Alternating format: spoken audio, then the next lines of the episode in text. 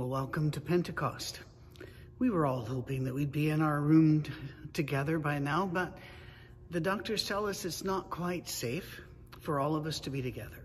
And so, again, moving at the speed of love and at the speed of the Spirit, we will be opening things uh, in wisdom as the shepherds and the team works together. And we'll let you know more about that as we go through. But this morning we get to start on a very remarkable book. We made it through Ecclesiastes and we made it through that sermon last week about move and counter move. But now we start to look at Job. And as soon as we say Job, some people's minds turn off because they consider it a very confusing book for good reason. Um, but we're gonna we're gonna unconfuse you with the book during this series.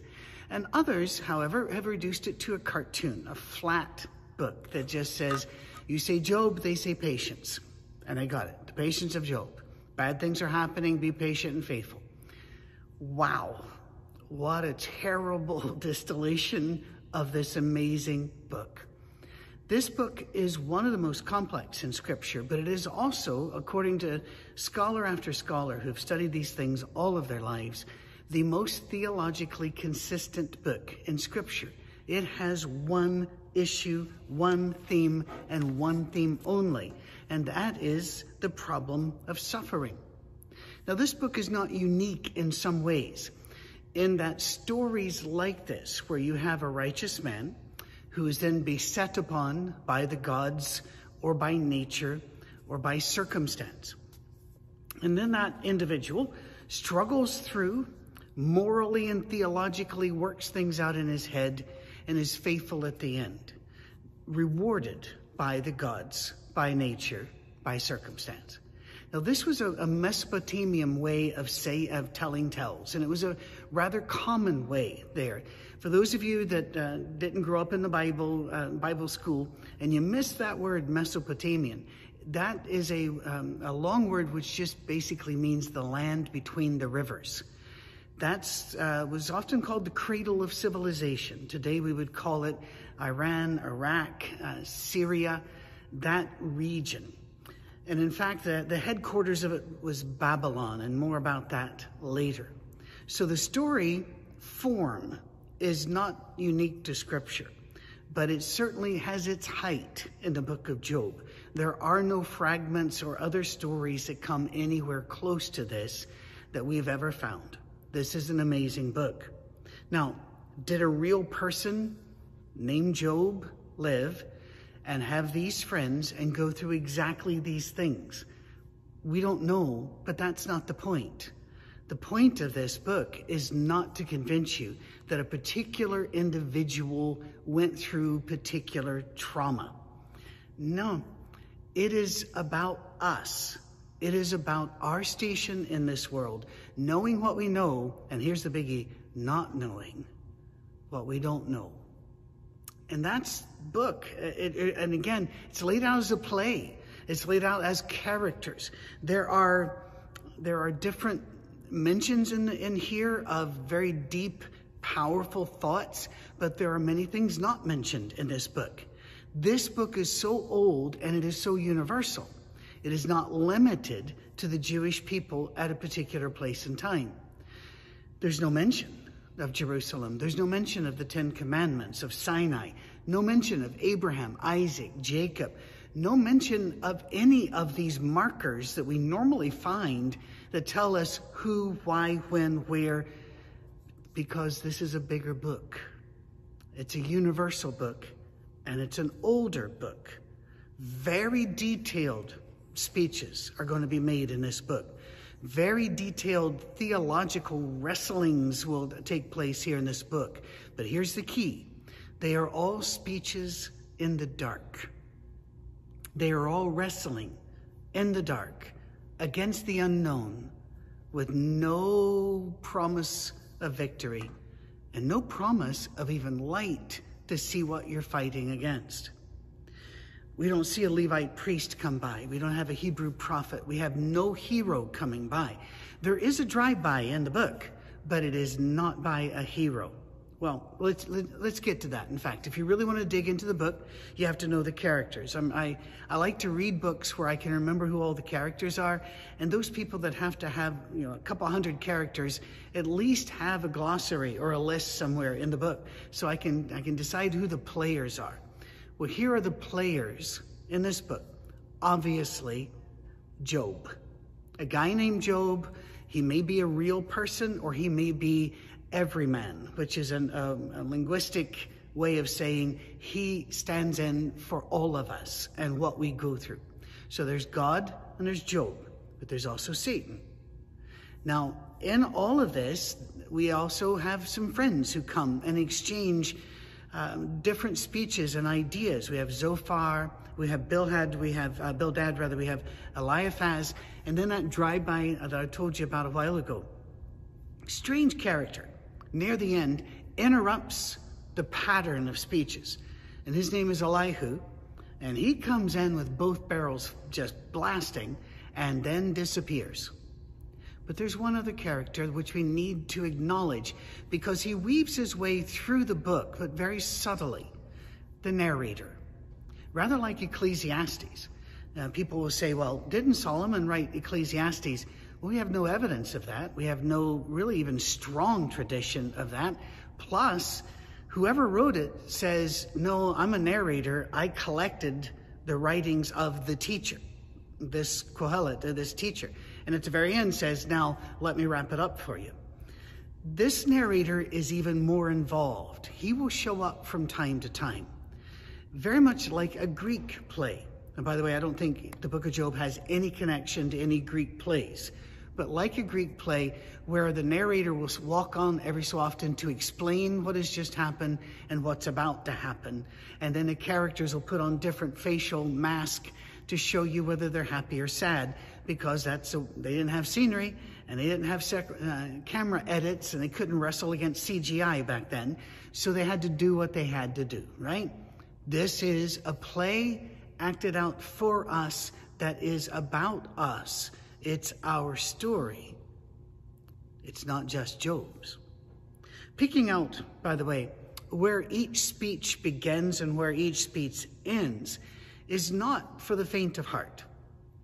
We are not going to argue these points. Some scholars have, and, they, and they've made very good arguments, and they've gotten their doctorates and professorships out of this. We're going to stay with the mainstream. The bulk of scholarship agrees about where the speeches begin and end. And so we're just going to do that without question. I don't think it changes it very much if you want to wrestle with it, but if you do, you are certainly free to do that. We have to do something while we are socially distancing. If that's what you choose to do, go for it. These speeches, um, they're very, very succinct, powerful, sometimes repetitive. So we're not going to go through this book like we did Ecclesiastes, where we, it took us 13 weeks to do 12 chapters. We're going to do this speech by speech by speech. So I'm going to be asking you to do some reading, pre-reading for the day. All right? I hope we can pull this off. The Oxford Companion to the Bible has this intriguing phrase when describing the speeches. All the speaking moves to silence. Job, who has done most of the talking, in the end lays his hand on his mouth. That is one of the best summations I have ever heard about any book. The Oxford Companion to the Bible nails it. Uh, and by the way, you can buy the Oxford Companion for the Bible um, that's massive paperback uh, on Amazon or, or such like. Get the used copies if you can get them. Uh, and they're not that much, but I love mine and the companion to the Bible, but also the Bible dictionary. There's a, there are two or three of them that just stay with me wherever I'm going, whatever I'm studying. That said, the speeches that are being made, it's important to stress, are speeches being made in the dark. What we are hearing are not the words of God until much later. We are hearing the words of people in the dark. As far as we can tell, they have no access to the books of the Old Testament. They have no access to a temple, a tabernacle. They don't even know that those exist, if they did exist when this story was first formed. They, they are in literally a starlight age at best, where they're trying to find light in the darkness. When people the, uh, hear about this book, like I said, some will just say, Patience. Well, they've not read it because the patience of Job is amazing. And in chapter 3, it ends. And the rest of it, he wrestles with his God. Now, he's, he's good, but patience is not the byword for Job at all. This is about the problem of suffering. But there we run into another problem. What problem of suffering? Because there are several. One is, why is there suffering? Where did it come from? Why does it exist? What are its origins and cause? We're going to get some of this in this book, but we're not going to get any satisfactory answers. Not for that one. Or how about why has this suffering happened to this person? By the way, when you read these speeches, you're going to hear your own words because we use the same sort of apologizing and excusing and blaming and shifting around that these people did. It has never changed. That's why it's so important to know this book. So before the words come out of your mouth, we had a lady in a church I served once who had been in poor health for years and years and years. Another health crisis hit, and the words actually came out of somebody's mouth. I wonder what she's doing wrong that she's always sick. Ding, ding, ding, ding. Why is this suffering happening to this person? We start looking for a cause. This book is not going to help you with that. It'll, it'll help you know what not to say, but it's not going to give you the answers that lie behind the darkness. Well, how about the idea, because it is sometimes, that suffering is punishment for sins. Or, we're just going to keep going here, that suffering is to warn you not to sin. And yes, we find examples of both of those in the Old Testament and probably in our lives if we dug enough, but that's not going to be answered very much here. In Job's case, there's no known reason for the suffering. So some people default and they'll go, Well, this is the plan of God. Uh, let's not be quick to throw this into God's court and say, It's on Him. This is His idea. This book is not going to clear up for you the origin of all evil. So, what else is it going to do then? What, how can it help us? It helps us find our way through the dark. But before we get there, I want to posit something to you which is going to be very hard for many of you to swallow. And, and, and I apologize ahead of time for the, the lack of sleep some of you will get as you wrestle with this, but I wouldn't do it if I didn't think you needed to wrestle with this. It's very important. Wrestle, by the way. As some down here would say wrestle, but please check the spelling. Anyway, um, we seem troubled, and we are troubled when we see evil. Why? It's a decent question. I know I get upset, and I know that I go to God and I complain at the courts of God. You know, I, I, I stomp into heaven and demand to see the manager. I do that. I understand that, that is our our instinct that something is wrong. And C.S. Lewis works a great deal with this in his writings, especially Mere Christianity and the Problem of Pain. Those two books are stellar, and you should you should have them. Uh, all of these things we we we want to know the whys behind, but I can't help but think of Romans one. In Romans chapter one, we are told that everything we can know about God can be discerned about God from nature. Now, Alexander Campbell, who was part of the establishment of this particular congregation, along with Tolbert Fanning and some others in 1833, he was very famous for saying, We have two books that, that tell us about our God. One is Bible, he called it Scripture, the other is nature. Well, after um, the fundamentalists grabbed us and the Foy Wallace group and all this back in the early 1900s, we were we dropped the book of nature. We we said the Bible is all you got. You got nothing else. No revelation, no Holy Spirit moving, no nature. And we were wrong on, on all counts. The Bible makes it very plain that nature is to teach us something very fundamental, not only about God, but about ourselves. So, what do we know about nature? The philosopher Thomas Hobbes wrote the book, um, it's actually an epic poem, uh, Leviathan, in 1651. And if you've not read it recently, who am I kidding? Leviathan can be very heavy lifting, but if you can get a modern translation, because he uses the Old English spelling a lot of times, which meant make it up as you go. It wasn't standardized in 1651. Leviathan is about human nature and the world nature and how both of them are fallen and how they both interact. It is an impressive piece of work. And so, if you've really got your thinking caps on, and I have no idea what that means, and you really want to dig into something, give it a go. It's in a common, it, there's no copyright from 1651. So, um, have a look at it. But we get a phrase from him. He referred to human nature and the greater world of nature as solitary, poor, nasty, brutish, and short. Why? Because it is. We all die. We know that. We all age. We know that. We see loss around us. We see cycles of birth and death all the time. And yet we act like we don't see what we see. Because if we saw what we saw, we would behave in a different way. We wouldn't waste as much time, not just by sitting around watching telly, but by arguing silly things and by dying on every hill that happens to come along. We wouldn't waste our time if we saw what we saw and paid attention. But I love that last little bit. He says again, solitary, poor, nasty, brutish, and short. And it reminds me of the old story that the uh, Pocono comedians used to talk about the two ladies that are in a restaurant at a, um, a resort up in the Poconos, and they're complaining about, oh, the food here, the food is so horrible. You can barely eat it. And the other one goes, and such small portions. That is life. Life is horrible in every aspect, and it ends way too soon. Um, Woody Allen, and for all of his faults, and he has so many, uh, wrote a, a, comedy book without feathers um, some years back, and he he brings that up as well. It's it's a horrible life. Why can't it last longer?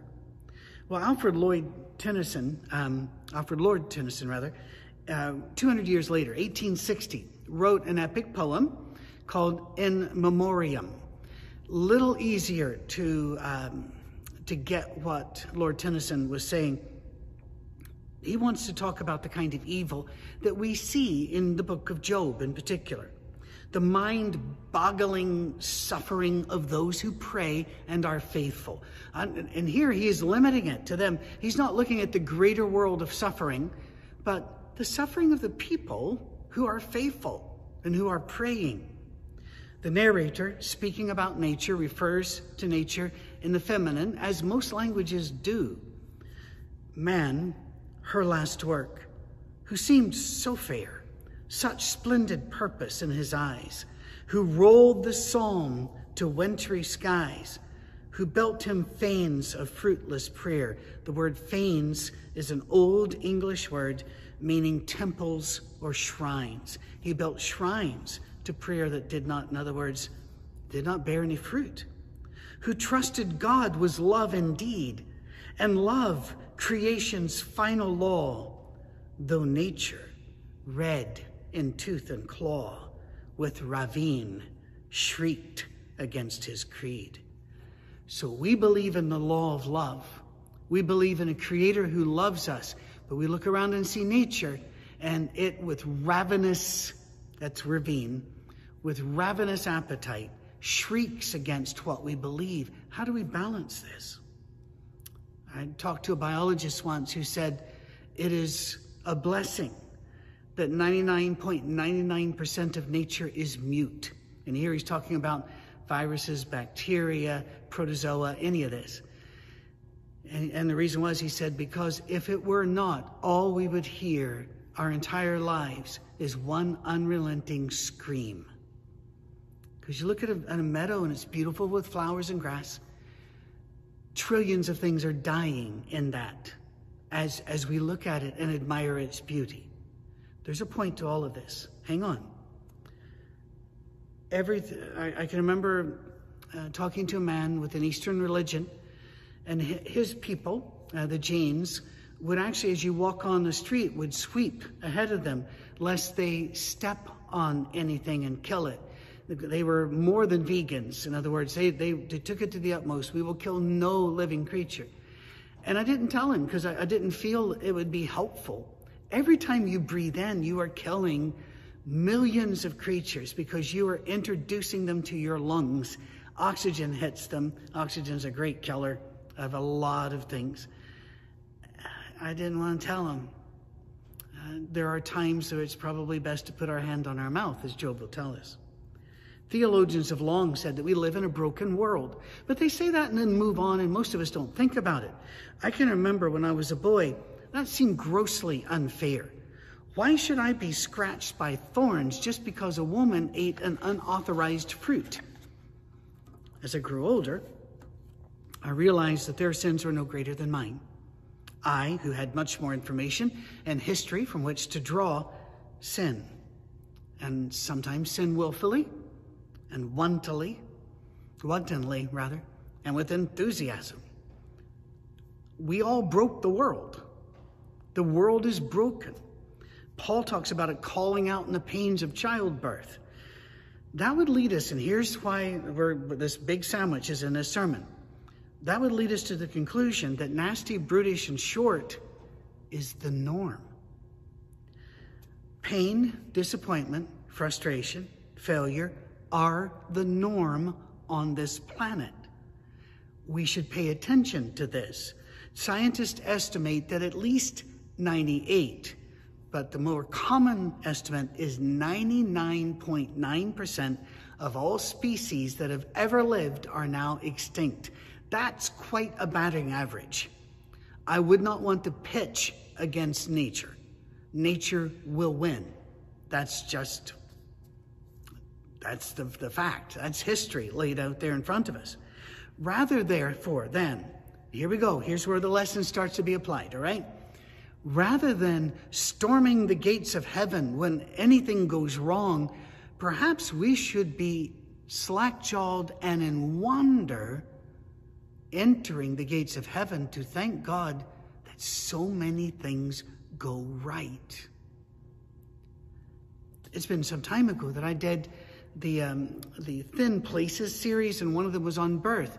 And I walked you through the odds that you showed up, and and they're just staggering that you have life. The odds that you as an individual were conceived, were born, delivered safely, and survived childhood are staggering. The the the amount against it, and yet here you are. And not only you, all of your ancestors survived, and most people, 99%, can't say this. So, where does this all come to?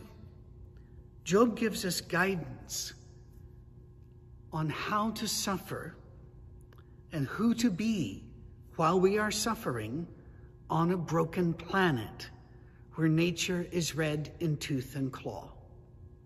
Job shows us how to be, how to keep pointed toward God even when your heart is broken and your spirit is in turmoil and your mind is confused, how do you keep looking at God, speaking to God? Job will show us how. And by the way, if you're thinking, my life's all la di da, I don't need this book, read it for the other people around you. And read it because one of these days you're going to need it. Not a threat. And not a downer, by the way. Life does this and we need to be prepared for it. This book was written, by the way, as we as we bring this first lesson home in the next uh, five or ten or uh, six hours. Hang in, you'll be fine. And don't try to listen to my sermons at twice speed, by the way, because I sound like a chipmunk um, pretty much already before you speed it up. So just don't do that. This book was written probably a long, long time ago. Certainly, the form of the story was. It, it almost certainly reached its final form while the Israelites were in Babylonian captivity and written there in captivity to encourage the people on how to suffer well and how to be a, the right kind of person to handle the suffering. They were, they were vassals to a brutal kingdom. I don't even want to go into it, what Babylon did to people. Now, by the time that they left, the Persians had come in. The Medes, no relation, different people. Medes and the Persians had come in, overthrown the Babylonians, and they were much, much better. Persians, however, went nuts later. And so getting out was important. But God didn't just want to get them out, He wanted them to be the right people to get out of captivity. He didn't want them to leave captivity wrong, bad, mistaken, of poor character, and then head back to Israel. No, they needed to understand how to live like Job. Then they'd be ready. So the book arrives. Let's set up the book. I'm going to be asking you, like I said, to do some pre reading. Please, for next week, read Job chapters 1, 2, and 3. Some of these readings will be short, some of them will be much longer, but I'm asking you to be serious students of God's Word, to truly embed yourself into these and allow them to open your eyes so that you can see what you see and so that you can respond in a Christian way. In a, even if you're in the darkness like Job, who had no concept of Christ, except. Oh, that's a spoiler alert. Not going to go there. Let's, um, by the way, as we go through Job, whenever we can finally get together as a full body, sometime we're going to do our Easter and we're going to do our celebration. But let's just go through Job for now and see how that plays out. Fair enough? Job chapter 1, we're just going to read the first 11 verses the day. In the land of Uz, there lived a man whose name was Job. This man was blameless and upright. He feared God and shunned evil. He had seven sons and three daughters. Just real quick. These numbers are symbols to the Jews. Now, we're not talking numerology, which is silliness. Just forget numerology. We don't use numbers like this. We generally use um, phrases like we have lots of, bunches of, a, a few, a touch, a scotch. We use words like that. When it has seven means the perfect number, three means complete. Uh, they can be interchangeable, by the way. And so you're going to see sevens and threes in different forms, and thousand just means super, super complete. So again, don't look, don't try to pen these into ordinals and, uh, and actual numbers of things, but rather, this is a poem. Let's work with it, all right? He had great sons and great daughters, in other words. He owned 7,000 sheep, 3,000 camels. Do you see how that works? Lots and lots and lots. 500 yoke of oxen and 500 donkeys. They, they played with the word uh, 500 in a different way. We can talk about that another time. And he had a large number of servants. I find it staggering that they don't give us a number for that one. He was the greatest man among all the people of the East. Well, here's a, one of the clues that Job is not a, a, a real live individual, but a character in a story that is important for us to hear. Because we see no record of him outside of this book, Uh, or outside of Scripture, sorry.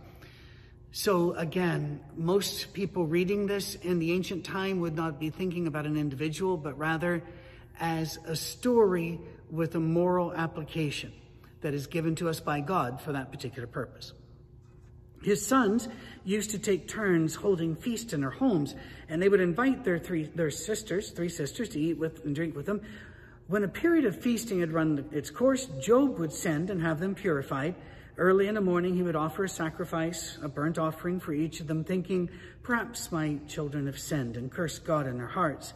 This was Job's regular custom. One day, the angels came to present themselves before the Lord. By the way, in, um, in Hebrew, that does not say angels. In Hebrew, it says the sons of God came in. There, remember our series on the others sometime back, a few years back? There are a lot of beings that are not really differentiated and named in Scripture, and we're certainly not given a checklist. We, we are aware God is not alone. There are not other gods, but He is the Lord of hosts. There are other beings He works with that He created, um, and here they come. And Satan also comes. Now, the word Satan uh, the Arabs to this, to this day have that word, and they call it shaitan. Uh, Satan means an accuser.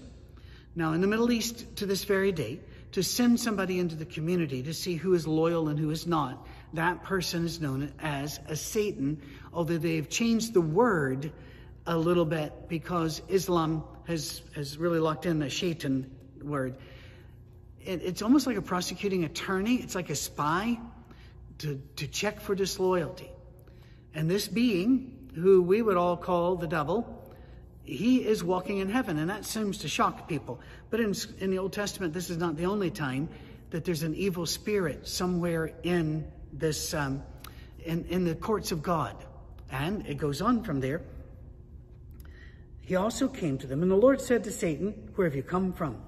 Satan answered the Lord, From roaming through the earth and going back and forth on it. The Lord said to Satan, Have you considered my servant Job? There's no one on earth like him. He is blameless and upright, a man who fears God and shuns evil. Does God does Job fear God for nothing? Satan replied. Have you not put a hedge around him and his household and everything he has? You've blessed the work of his hands so that his flocks and herds are spread throughout the land. But stretch out your hand and strike everything he has, and he will surely curse you to your face. Now, please notice that whole idea that the world is so broken, it's when things go well that we should be rejoicing because we're just going, wow, what are the odds that that could have happened? it's proven here. Job's successful, but he's the only one. He's the greatest one. He is the one on the lips of God. It is so rare for somebody to be this good. And Satan, remember last week, he, Satan does not like you. He does not think you are worth the love of God. And he says, of course, of course he, he's a good guy because you just keep pouring out blessings on him. But you dry up that tap and he'll curse you. That's the very issue we, we talked about last week and it brings us, ushers us into this book. Keep this in mind. Two teams are ready to cheer you today and every day, the rest of your life. Hebrews calls them the great cloud of witnesses. One team cheers every time you make a righteous, faithful, loving decision.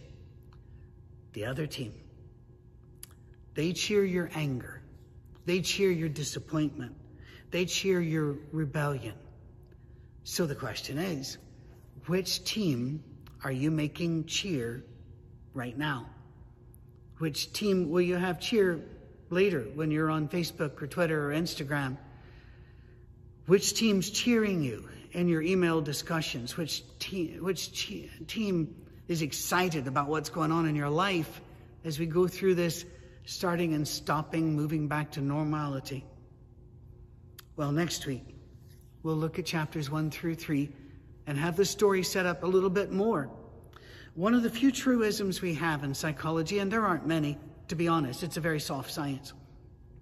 The, um, and by the way, it's not an insult. There are soft sciences and hard sciences. Um, in psychology, there are many things we thought were true that could be true and others that are not true. But one truism which has stood through the centuries is this the cards we are dealt are important. What happens to you is very important. It can be wonderful, it can be tragic. Very important. But the cards we are dealt are almost meaningless compared to the way we handle the cards we are dealt. What we do with those cards is far more life defining than the cards themselves. Remember that. Remember to make the right side cheer, regardless of how the cards fall. For in our world, trouble and fear should not be a shock. It's everywhere, it's always been there. Instead, we should be looking for light and the spark of God and choose to define our life by aiming that direction. More next week.